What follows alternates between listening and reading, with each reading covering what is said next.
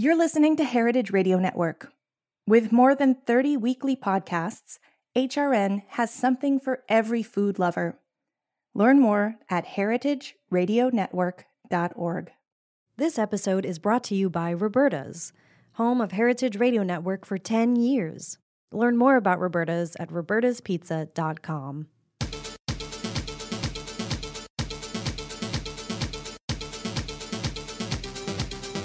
Hello, hello, Heritage Radio Network listeners tuning in from 165 countries around the world, about a million listens a month.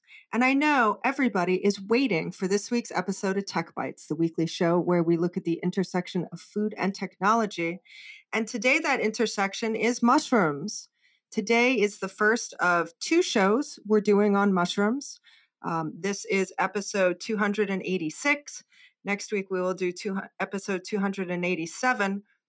Have you noticed a lot of mushrooms in the news, in the media, in your social media, in your Instagram, TikTok, Facebook? I've seen a lot of mushrooms and a lot of things about mushrooms. All kinds of mushrooms. On one end of the spectrum, we have the magic mushrooms and the psilocybin mushrooms that are trippy and maybe hallucinogenic, that are things that people use in maybe spiritual or party or you know that type of environment but i've also been seeing a lot of articles recently about the medical profession medical mental health profession talking about psilocybins and mushrooms to be used for therapy for different types of things successfully which is interesting and maybe something that we might see legalized and on offer in the future. I've also seen a lot of things about mushrooms. There are just so many different types of mushrooms, but adaptogens, mushroom tea, chocolate, tonic, powders, things to add to your smoothie, cereal that will make you feel great, energized, relaxed, sleepy, better memory, all kinds of things. I mean, they're not magic mushrooms, but all of those things sound kind of magical. And then we have mushrooms just as the ingredient, you know, the basic mushroom that you would buy, but mushrooms are also being used as the foundation for other ingredients. They're everywhere. So I thought, you know what, now would be a good time to maybe do a show or two about mushrooms and what's happening in the mushroom category. We're not going to be talking about psilocybins and magic mushrooms. Um, next week, we'll be talking about mushrooms in a more coffee, chocolate, additive, energy, coffee substitute mushroom uh, mushroom chocolates to help you go to sleep at night capacity. So that will be a fun show. Today we are talking about mushrooms creating plant-based steaks and cutlets that's kind of are like chicken or meat. The company's called Meati, M E A T I, meati.com. And today we're talking with Tyler Huggins, who is the CEO and co founder of Meati. We've talked a lot about plant based alternatives to animal and meat products on this show over time. And they're made in a lot of different ways. Oftentimes, they are made in a lab, lab grown, sometimes using cells. Sometimes it's a very complicated, complex long, long industrial food production chain using a lot of different ingredients that are not really things you could pick up in a grocery store or a farmer's market. Everybody's sort of racing to figure out a way to get away from animal farming, animal products, something that's better for the environment, something that's perhaps better for people, to solve our ever urgent problems of the environment and feeding a growing population.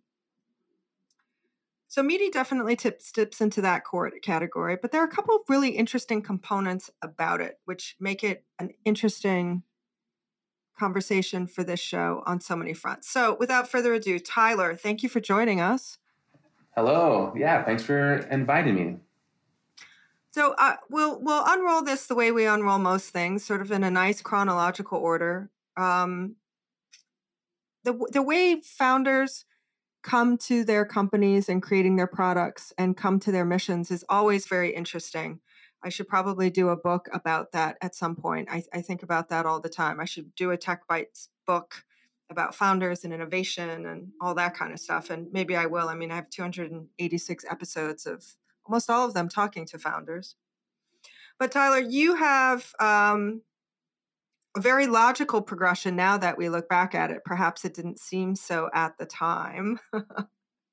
you are a field scientist. You spend time out in the world, in the forest, in the fields with the plants, and are very closely aligned to studying that and following that and figuring out what, what happens with that. That's your sort of starting point, yes?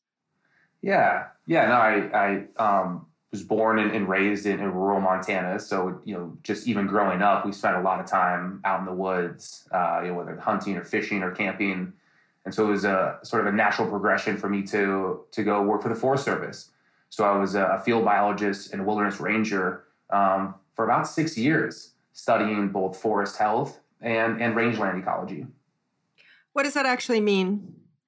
I mean, it sounds interesting and very official, but what did you actually do and study? And then what was the results of your study? Um, you know, when I first started off again, it was it was more uh, forest health uh, work. So it was it was both studying the um, you know different uh, you know parts of, of national forests and and cataloging and mapping um, the, the diversity and the the health of of different um, forests, and then we would apply uh, different strategies in order to improve the health, uh, mostly around fire mitigation work. So we would have a crew, um, usually firefighters before fire season, and we would go into the woods and we would, we would thin it out. We'd go to areas that were um, prone or had a lot of um, you know beetle kill or other you know pest kills that was that was super dense um, and had you know for a long time we've been suppressing fires and so you had you know almost overpopulation of, of trees that were ended up being unhealthy and that would result in catastrophic fires. So we did that for a long time and then i started transition into rangeland ecology. So that's basically you know grasslands areas that are used for for cattle production. Um, and we would study the health of it. You know how was how healthy was the grass? What was the biodiversity? Was there noxious weeds um, and then what sort of methodologies can we use in order to improve it? So it had more biodiversity, it had better grass, um, it was a healthier ecosystems. So I'm going to make note that you are talking about and studying a ecosystem and a natural environment that has a lot of different components that are existing together. Animals, plants, and all kinds of things, and that they need to sort of exist together and all be healthy and interact in the right balance for life to be successful there. That and I think the other, you know, the, I think that the the seed that was planted early um, for me was the interactions you had, sort of nature in its own unadulterated form, um, doing its thing, and then there's there's the human interaction um, and how we how we work the land, how we extract resources, how uh, jobs are created from from working with the land, and that interaction. And you know, over the years, I wanted to develop you know different approaches to be able to have that relationship be more symbiotic instead of just just strictly extractive where the land was degraded over time into a way we could interact. We could still have the resource extraction that we need. We still have jobs but actually is beneficial for the land and it was a, a, more symbiotic relationship. And that's really sort of the second phase of my career was you know searching that path and trying to develop solutions and technologies and, and ultimately a business um, that could again have that ultimate result. It's interesting um, that you talk about wanting to have a, a ecosystem and a landscape that is not simply extractive which means which essentially just means people coming and taking what they want out of it without really thinking about what the results are or if they're going to be able to continue to do that. Um, you know, this really makes me think about an episode uh, that we did back in 2021, episode 245, uh, about the Forge Project, which is a, a, fellowship program for Indigenous Americans. And one of the um, women who was the first one of the first fellows in their first cohort um, was working on a field guide to restore um, you know knowledge about plants and and food systems And it was really very interesting. And, and she said something that really resonated with me because I still do remember it. She talked about when people, um, when people from other countries, immigrants, you know, long time ago, mostly the Europeans came and they came to the Americas, specifically North America, and they found, you know, the forests and the fields and the land just being so abundant and really beautiful and that sort of, you know, Garden of Eden um, type of idea. She was very pointed in saying that it wasn't like that just because nature made it so. She said there had been people living on the land really with a, a point of view of, of stewardship sort of cultivating and making sure that everything flourished but in balance. And so when people showed up and they're like, "Oh my god, this is amazing. Look at what nature made." It's like, "Yes, but no, there's like thought and effort um, that went into it to create a balanced and bountiful ecosystem like that." I love that you bring that up. I mean, that is exactly sort of um, you know that was a realization for me as well is this idea that you know there's there's nature and then there's humans and that they all live separately from each other or they always have. Um, you know that those days are long gone. You know we are now you know we have humans have influenced the the natural world and the landscapes around us for you know thousands of years and have shaped it to your point. And and, and a lot of especially in north america the um, you know, it was a symbiotic relationship. It was an active gardening, if you will.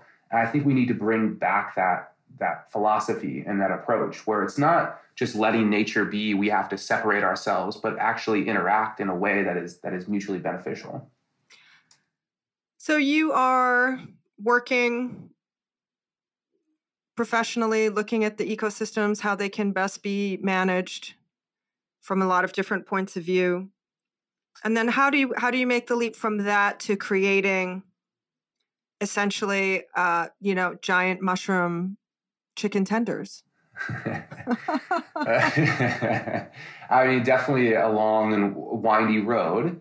Um, but I, you know, really it was I was doing, you know, I started my own my first company, restoring the Rockies, and where we were a private company doing land restoration work. So I hired a bunch of ex firefighters we would go into the woods, we'd clean it up, we'd make it healthier. Uh, we went out into you know Nebraska and other areas and, and cleaned up grasslands and made them better. Ultimately, that was just it wasn't at the scale in which I, I wanted to create a positive impact on the world. It wasn't sort of big enough.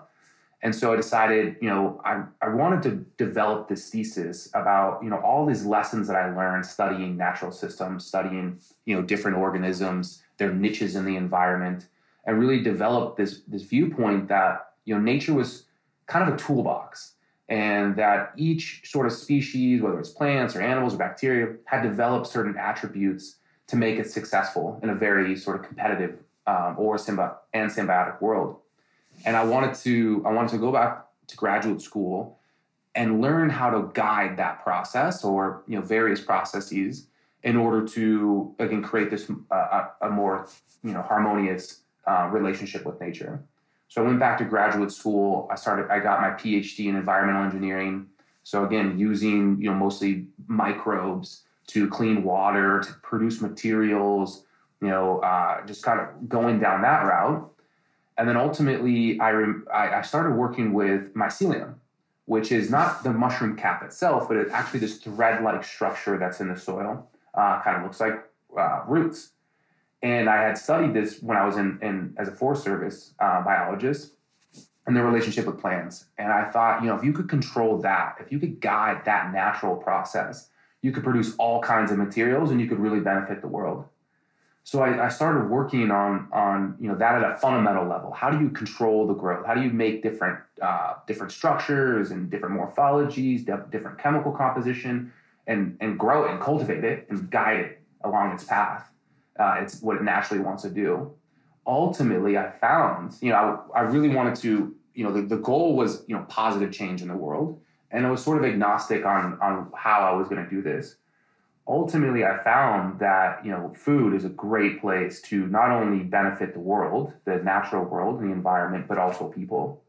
Um, and, and given, you know, my parents, something I didn't mention, my parents run a grass fed bison operation Um, and I'd always, you know, spent a lot of time in, in agriculture and, and, and, animal husbandry. And so that was always, you know, part of my life and upbringing. And so then it was a natural sort of progression of, you know, how do we create, you know, solutions that, that will create positive change and, and food was ultimately ultimately the path that I that I went down. And you know, I would argue we produce a, a delicious um, new type of meat um, using again not the mushroom cap itself, but actually the root structure. So, so many things there, and you jumped the gun on the family farm. We were going to totally get to that ah. later, but yeah, I mean, it's fascinating, which is um, it's atypical for founders in the plant-based meat alternative space, is what I'll say. but we will get to that. Let's let's back up first and start with the mushroom mycelium. When you say it's the root and not the cap, are we? When I visualize a mushroom, I picture the little round cap and then a foot and then it would grow in the ground. So is the mycelium the the foot or the stem of the mushroom or is the mycelium actually the part that's growing underground? So it's the part that that grows underground. It's in you know miles of it in every square inch of, of soil. And actually all mushrooms, so mushrooms are and I'm sure the mycologists that are listening to me are going to cringe, but mushrooms are essentially the fruit. Um, you can think of them as the fruit of a fungi. So uh, the mycelium is growing underground. Then when it wants to reproduce, it produces a mushroom cap, and then that releases spores and starts the, the cycle. Um, so actually, mushrooms themselves are made of mycelium. It's the mycelium that comes up above ground and creates this vegetative fruiting body that then produces spores. Now we just grow the mushroom root itself. So you don't have any of the caps and the spores. I saw a fascinating video on Instagram of a mushroom releasing spores, and it was in some sort of uh, you know, hyper focused time lapse photography, and it literally looked like things launching off the cap of the mushroom, like a, a, a spray of it almost looked like birds or sand or something like that. It was really fascinating. Uh, it's a really cool process, uh, and I, I, think you know, for especially as humans, we only really you know appreciate, or we seem to appreciate more the things that we can see, the things that we can touch and feel. Uh, but actually, in the soil, um, is a whole magical world of activity that we just you know even now we don't fully understand, and can you know result in such amazing things like that you just discussed.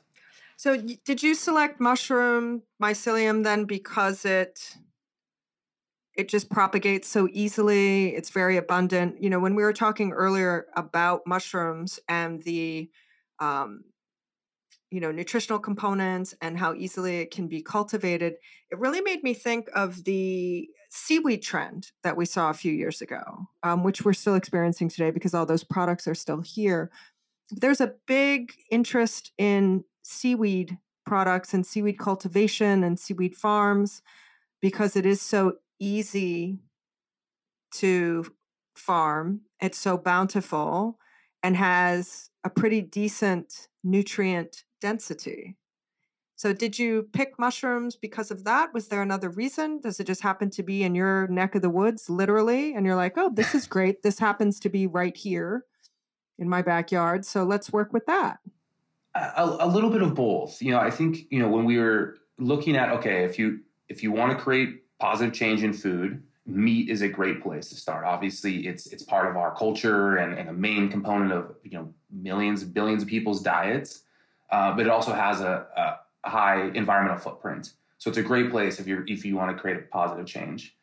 But if you're going to compete in meat, it's got to be meat-like. It has to have that texture, the fibrousness, the juiciness, the pull, the mouth, the mouthfeel of meat, of muscle structure. So that is one is really important.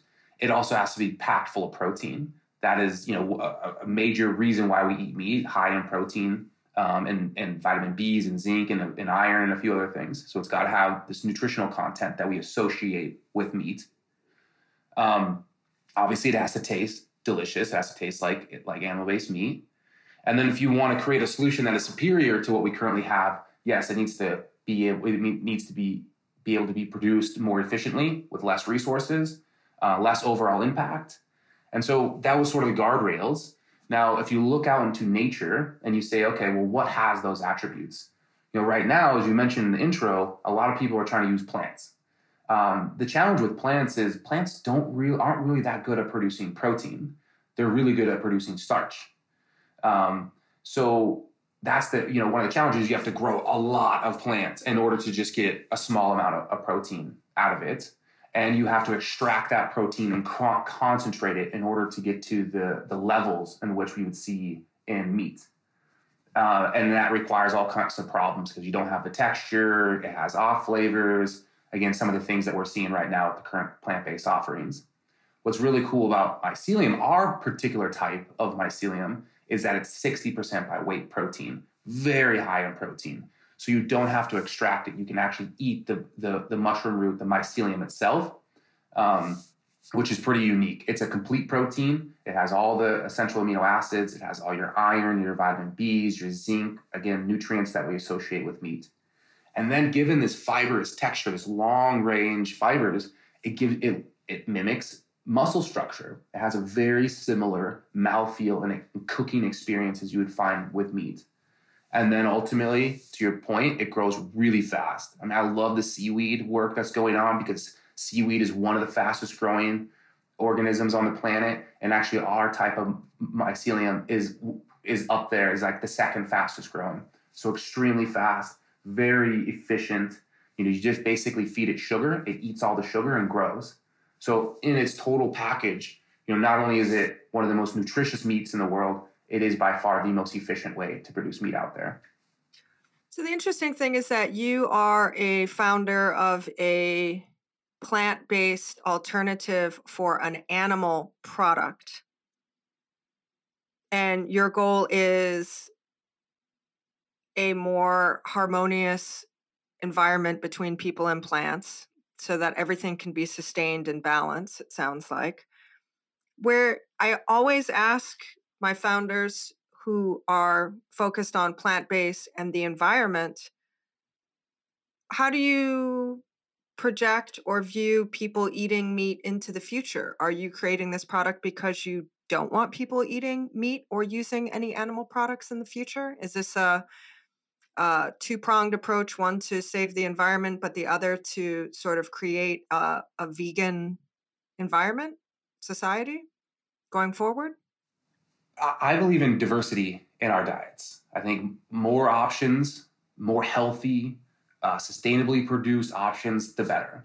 And so I don't think this is a, a, there's a silver bullet. I don't think there's one strict diet in which we we have to adopt. And so you know I'm not a vegan or vegetarian, but I do value high quality meat, and that's the world in which I'm trying to to promote, in which we take the pressures off of commodity based meat production, industrial meat production.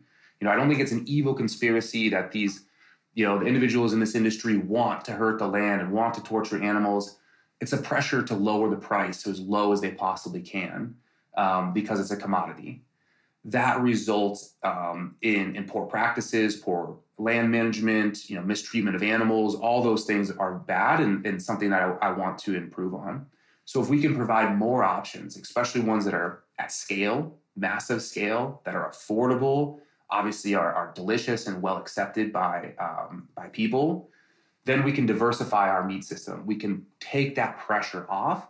And then what I would love to see is it go back to the to to using practices that I know farmers and ranchers know how to do. That's better for the land. That's better for animals. Yes, it's going to be more expensive. Meat, you know, meat will be animal meat will be more expensive, but we just eat less of it. We eat it when it's a celebration we have it on the weekends or whenever, but you're going to pay a little bit more for it. And then your daily sort of, you know, go to protein and meat source can be like products like Meati um, or others to help diversify the system. Diversity.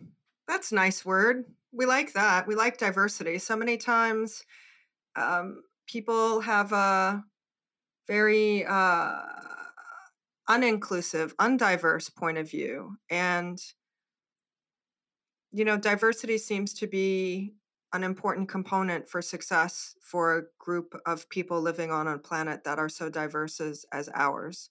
Having a, an idea, regardless of what that idea is, um, whether it's, you know, farm, meat, plant, plant substitute, animal based, lab grown, um, you know, trying to propagate one point of view and one solution never seems to be very successful. Agreed. We're going to take a quick pause and find out who is underwriting this show. Did you know Heritage Radio Network is a 501c3 nonprofit and we keep the lights on and the mics hot out of the generosity of underwriters like this one? Stay with us. This episode is brought to you by Roberta's, home of Heritage Radio Network for 10 years. Roberta's was founded in Bushwick in 2008 and has become one of the most iconic restaurants in the country. HRN made its home inside of Roberta's in 2009, and together they have become part of the DIY fabric of the neighborhood.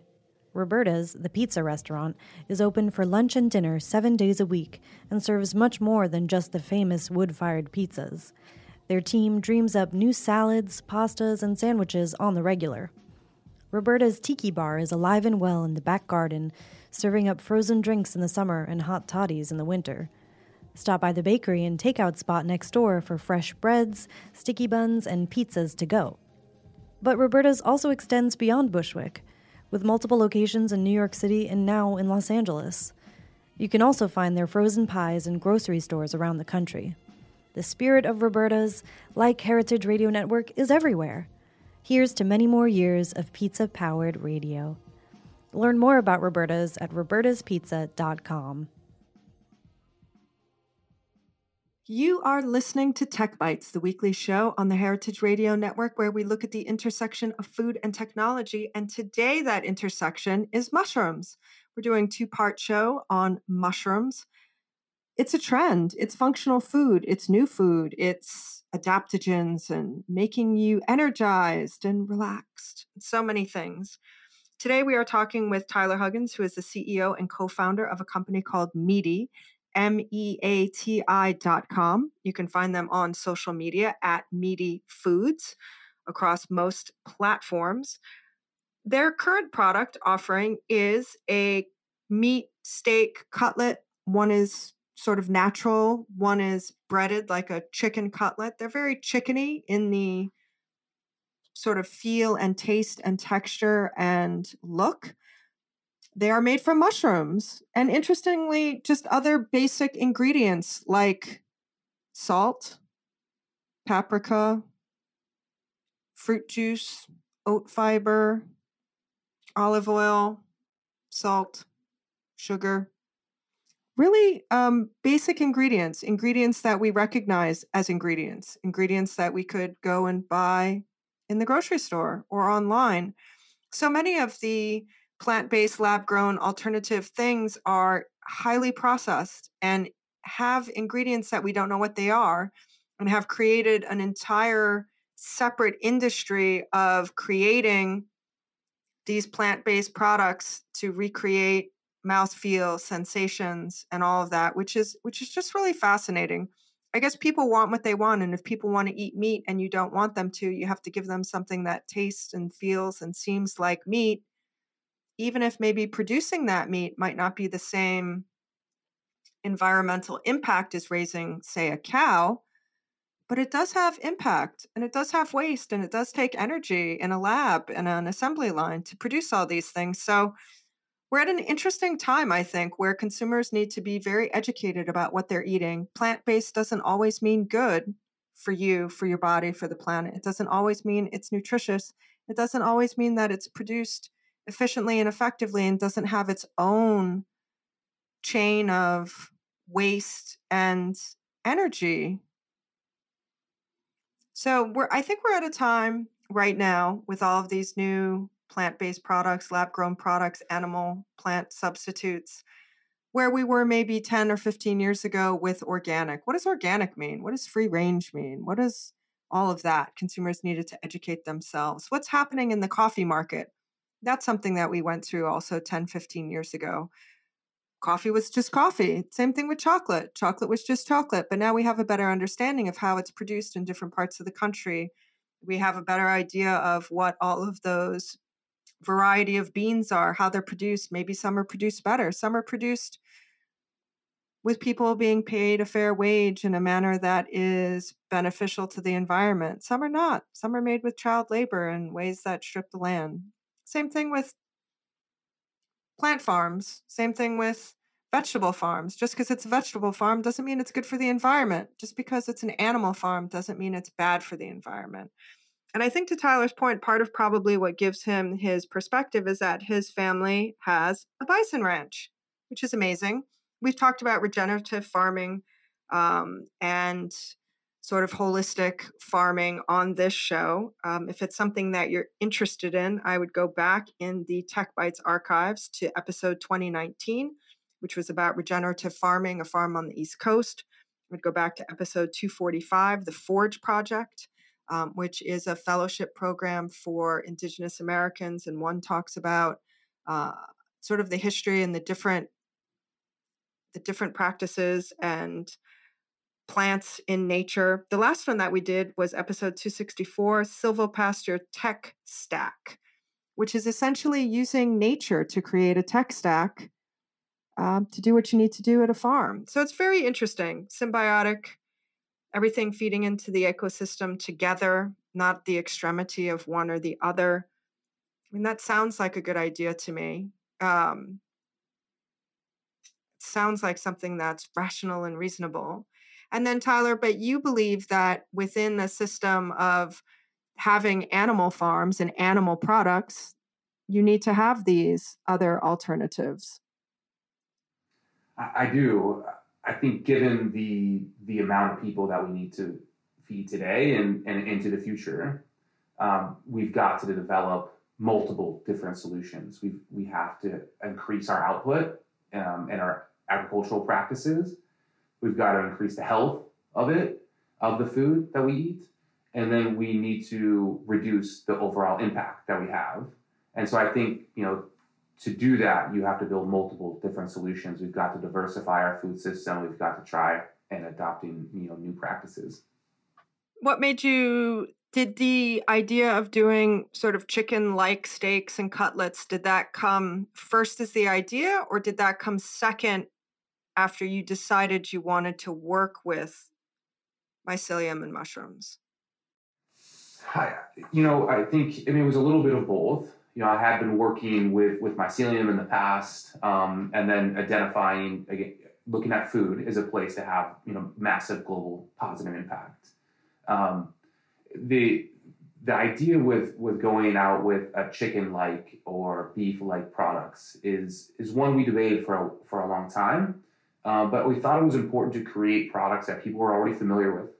You know, if you're going to introduce something new, I think you can only, uh, it can't be, it's a little more difficult if it's all completely new and totally outside, uh, outside the box. We wanted to give our consumers something that they're familiar with. They know how to cook chicken. They know what the eating experience is like. They have, you know, recipes that they follow. Uh, but we didn't want it to be exactly. And I think that's ultimately where we'll go with this is you have a new type of meat um, that is just delicious.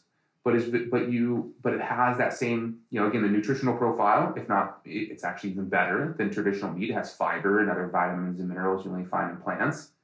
Uh, but it's still the same cooking and eat and eating experience. And then ultimately we can just make it taste delicious, different flavors.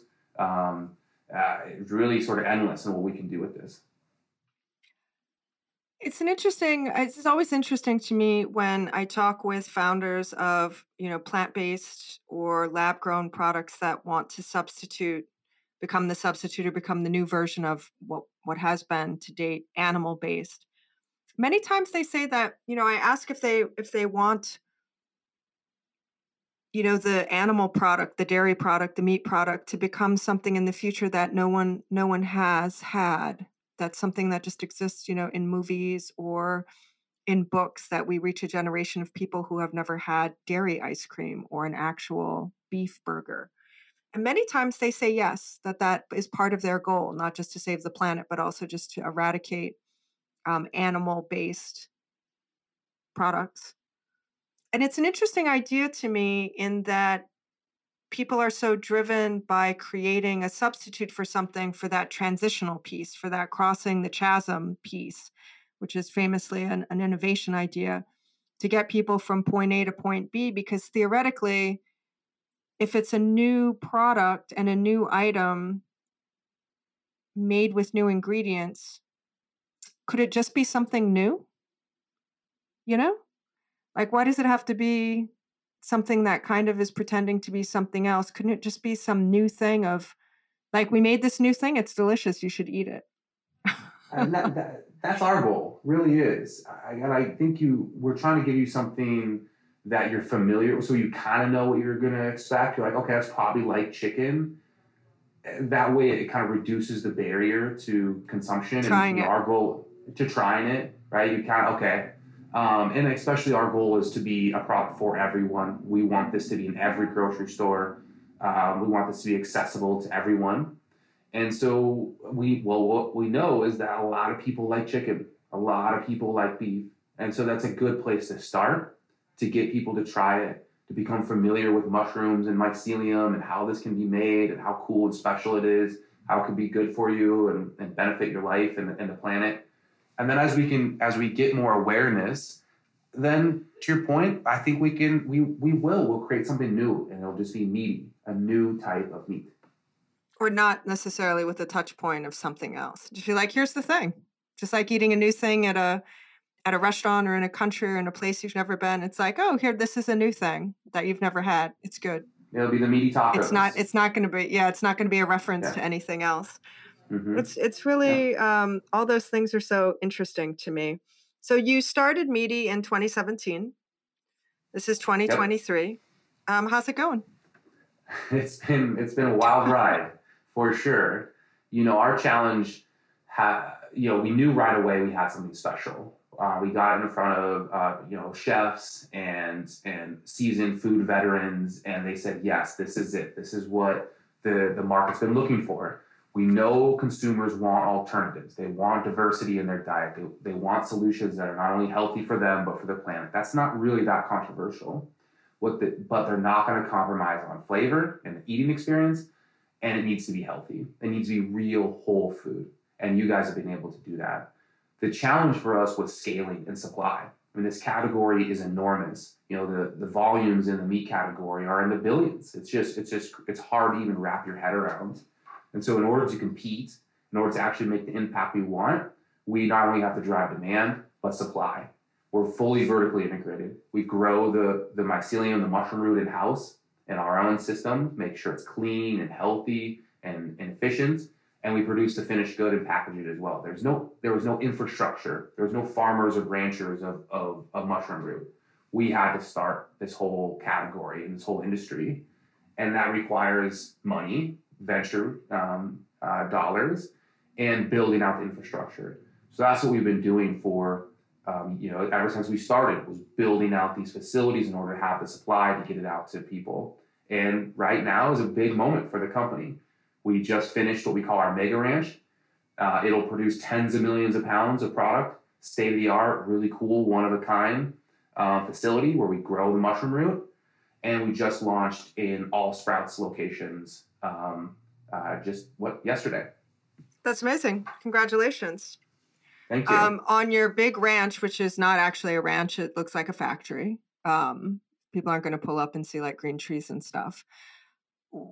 Are you conscientious of the energy output and your carbon footprint and and all those things because that's that's something that people don't necessarily consider. They think about the ingredient, they think about the product, the end product. Is it good for me? Is it good for my family? I mean, part of the issue about um, some of the industrial farming, whether it be plant or animal, some of the uh, primary issues that we have in you know looking at this industry are not just about the quality of the final product but what's happening along the production chain and oftentimes as you you know articulated earlier there's bad things happening. Absolutely, and I, you know, I really appreciate you bringing up um, earlier this fact that like just because it's a plant doesn't mean that it was grown in a way that was you know beneficial to to, to nature. i mean Um, famously monsanto corn and soybeans you know from the movie and everything Bananas, you know, there's Yeah. there are a lot of crops that are just devastating to the Mhm. land. Can be Mhm. very you know uh, chemical intensive, resource intensive, hard on um, the workers. Uh, so you really have to look holistically. Um, it end to end, the full life cycle approach to how we produce our food to really understand, um, you know, what is the what is the full impact, and and that's what we did from the very beginning. We not only did we have to create something again that was delicious and that people would love and it was nutritious, we knew it had to be built on a platform that was ultimately less impactful and the most efficient way to produce meat. Uh, we set those guardrails and we started designing it accordingly.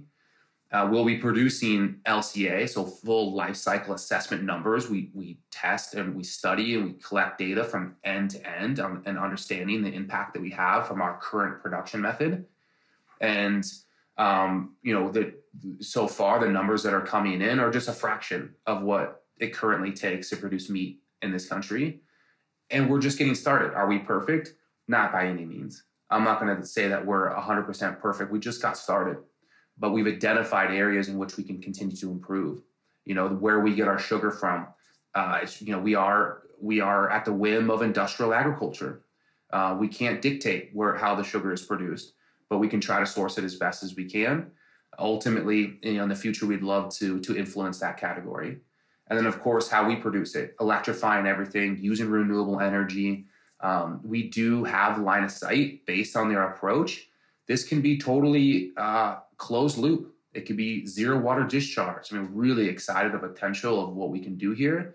It's just a matter of time and money to get us to the place we want to be. But even right now, we're still, you know, just again a fraction of what's required currently. And we really only have a fraction of time that would be required to keep talking about production and all those types of things. I, I always tell my guests we will run out of time, and we essentially have which is a good thing um, because we have more episodes and more shows. I'm going to ask you just really quickly, though, just to sort of close the conversation on the production, because for any new business, anything in the food tech space, scaling is the big hurdle.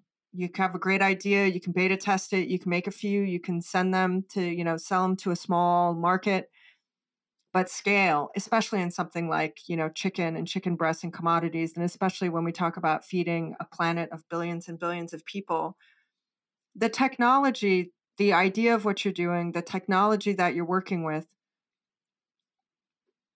how much of it is is new things that you have to create how much of it is repurposing something that's on the shelf you are very specifically creating essentially a giant chicken cutlet from mushrooms, which was good. I, I won't lie. Meati sent me a box of the different products that they have, and we had them for dinner the other night, and it was pretty good. I mean, it like got crispy and it was nicely flavored, and it did have a good texture, and it did have it did have that like lightly mushroomy texture to it, which was not unpleasant. Um, and also maybe because I knew I was focused on the idea of mushroom, but it was quite good. I had one for dinner with some sauteed vegetables, and it was great are are you talking with other other founders and companies that are trying to create these renewable energy farm production lines that are new maybe he's trying to solve new problems new technology i mean it must be challenging to do anyway on your own are do, do you have the time and the bandwidth to collaborate with other companies mm-hmm. Eh, you know, so when we started down this path, we also knew that we couldn't completely reinvent the wheel. We needed to look out into industry, food production, and and try to pick processes that were already at scale, that already worked, in order to take the risk off the table. So we could point, we could show investors, hey, this may be new in its totality, but each individual process has been done somewhere in food production, whether it's you know producing citric acid during the, the fermentation process to bread and cheese making downstream. And we're able to to put this together in a very unique way. So we're using off the shelf equipment and doing novel things with it in order to in order to do what we what we do today. Very scalable. It's just a matter of time and money in order to to build out the infrastructure. And you know, again, our our our mission is to have global positive change. We're not going to be able to do this alone. We're going to have to partner with with people who can help us go faster. This is not a demand problem. There is so much demand out there for good, high quality meat. Um, the problem is is a supply problem. And so, how can we build this out? I mean, it took you know a couple hundred years to build out our current infrastructure just in the United States. How can we do that in just a fraction of the time? That's going to require a lot of investment and a lot of partnerships.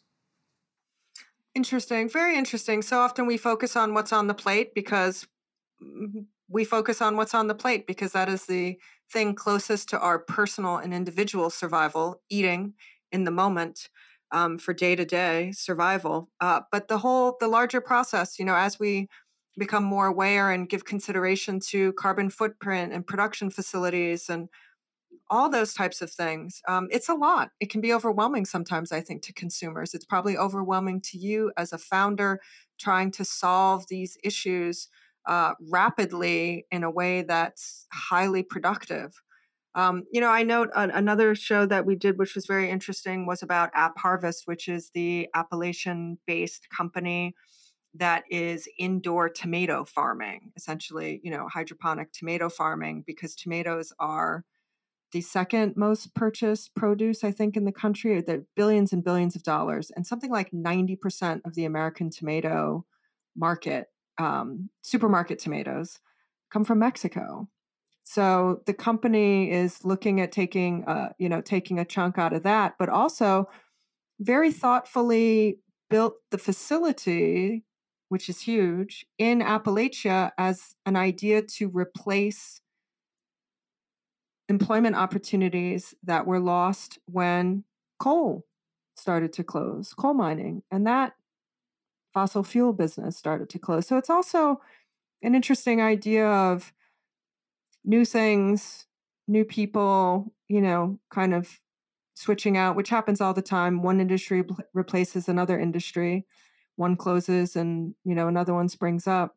Um, so much to consider, though. It's it's got to be overwhelming. Um, how do you how do you move forward day to day when you must have a to do list of like you know 1.3 million things? at least, you know, just one step at a time. Obviously, it's the only choice we have.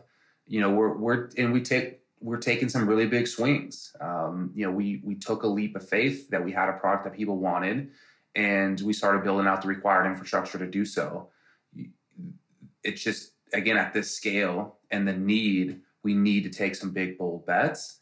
I love what the the folks are doing with um, you know uh, urban farming and, and renewable ag, and I think it's all these combinations together. There's no one silver bullet, but we've we've all got to just keep trying to to make it better.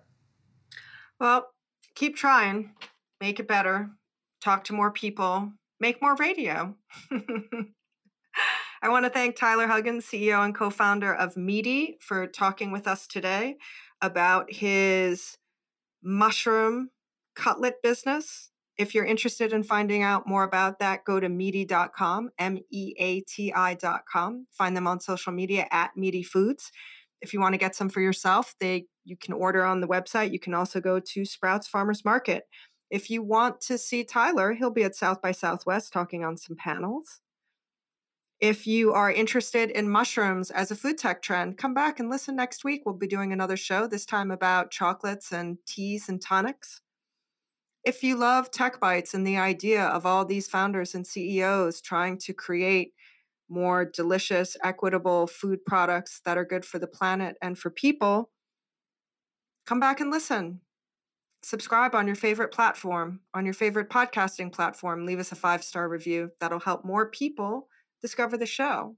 If you think it's really important to have a platform like this to pass the mic to founders like Tyler, to put a spotlight on things that are happening in the world, go to heritageradionetwork.org, click the beating heart, and make a donation or become a member. You know, you could send us what you spend on a cup of coffee today, and it'll help us make more radio. I'm Jennifer Leuzzi, and this is Tech Bites.